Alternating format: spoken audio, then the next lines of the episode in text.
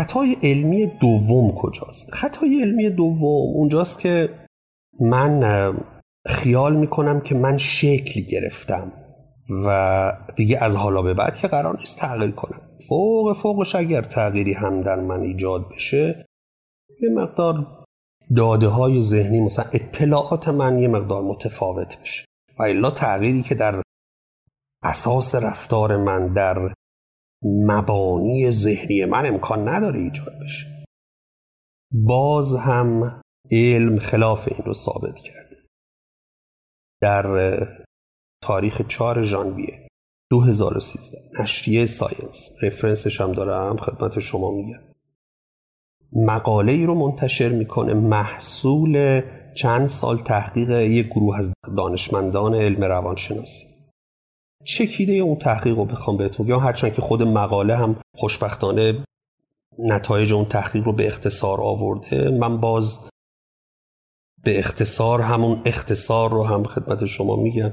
یعنی چکیده چکیده چکیده ها رو با شما در میون می‌ذارم. نتیجه اون پژوهش اینه که انسان ها از اون چیزی که خود فکر می کنند بیشتر یک می توانند تغییر کنند. دو تغییر می کنند یعنی چی؟ یعنی ما امکان و توان تغییرمون از اون چیزی که فکر می‌کنیم بیشتره و دو چه ما بخوایم چه نخوایم از اون چیزی که فکر می‌کنیم بیشتر تغییر خواهیم کرد در طول زندگی. چرا این تحقیق مهم انجام شد و نتایجش منتشر شد و یک تأثیر شگرفی گذاشت روی اندیشه امروز روانشناسی. به این دلیل که بعضی خیال می‌کنن بعضی که خب گرفتار و اسیر اون اندیشه وراست و ژنتیک میشن. میگن هر کی از این به اصطلاح تخم ترکه باشه همین میشه تش. اصلا ول کن بقیه موضوعات رو. که خب این یک خطای آشکاره. بعضی ها میگن ما نهایتا تو دو سالگی دیگه تکلیفمون روشن شده. یا نه دی تهش ده سالگی یا نه دوازده سالگی. بعضی میگن آقا هر چی هست قدیمی ها مثل داشتن دیگه. می‌گفتن هر چی هست از پر قنداقه یعنی همون از پر قنداق دیگه. شکل می‌گیره تا ته زندگی همون فرمون رو باید بره. یا مثلا طرف می‌گفتی می‌گفت با شیر اندرون شد و با جان به در شود. خب اینها همه خبت و خطاهای تاریخی بشر بوده در تشخیصش از انسان و حقیقت انسان.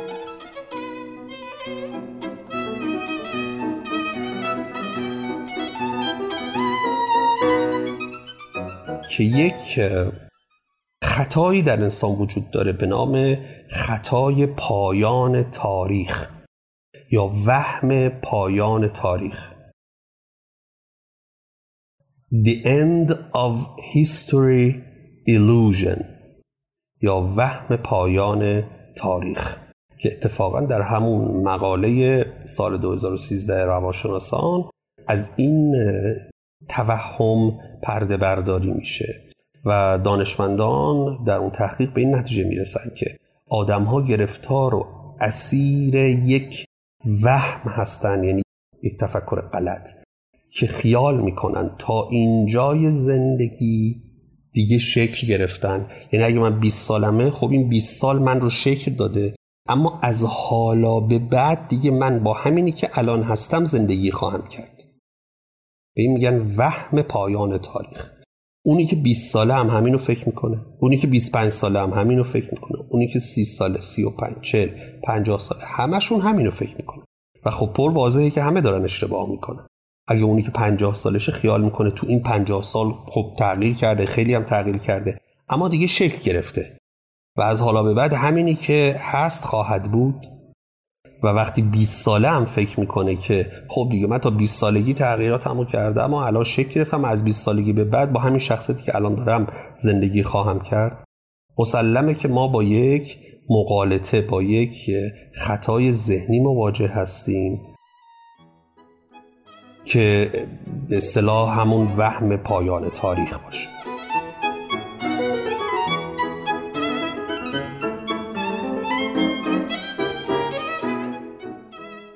ژنتیک در واقع این دو خطا رو اگر نباید مرتکب بشیم که نباید ژنتیک و وراست نقش دارن اما نه اون قدری که بزرگ نمایی شده. و دو ما انسان ها بیش از اون چه فکر کنیم تغییر می‌کنیم بیش از اون چه فکر می‌کنیم می‌تونیم تغییر کنیم. پس ارزش داره که این صحبت ها این مباحث این درگیری های ذهنی رو دنبال کنیم به جد و زندگی خودمون رو زیست خودمون رو درون خودمون رو معنای خودمون رو و هویت خودمون رو خودمون بسازیم. چرا که امید برای تغییر هست و این کارخانه است که تغییر می کنند که حافظ میگه بله تغییر می کنند و فقط باید در تله تفکرات غیر منطقی و غیر قابلانه و غلطی که بعضی از اونها رو گفتم اسیر و دوچار نشید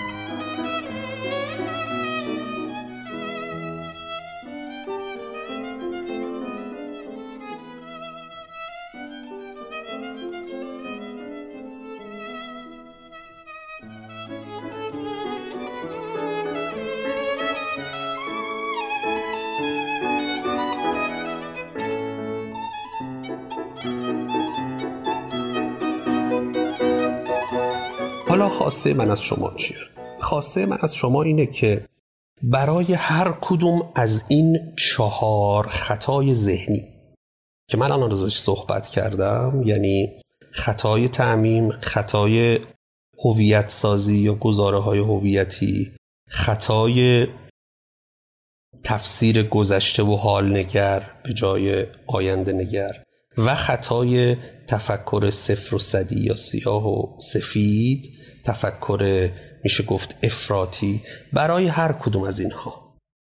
شروع کنید در گذشته و موقعیت های مختلف خودتون کند و کاف کردن و برای هر کدوم دست کم سه مثال بیارید که با شرایطی مواجه شدید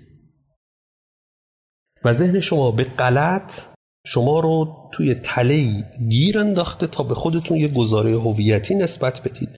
یا فرض کنید آینده رو نادید بگیرید و جمله هاتون رو به زبان گذشته یا حال بگید و راه رو برای آینده و برای تغییر ببندید.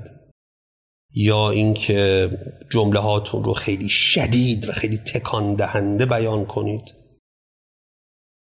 و از اون چیزی که هست موضوع ها رو فاجعه بارتر ببینید. یعنی از کاه کوه بسازید.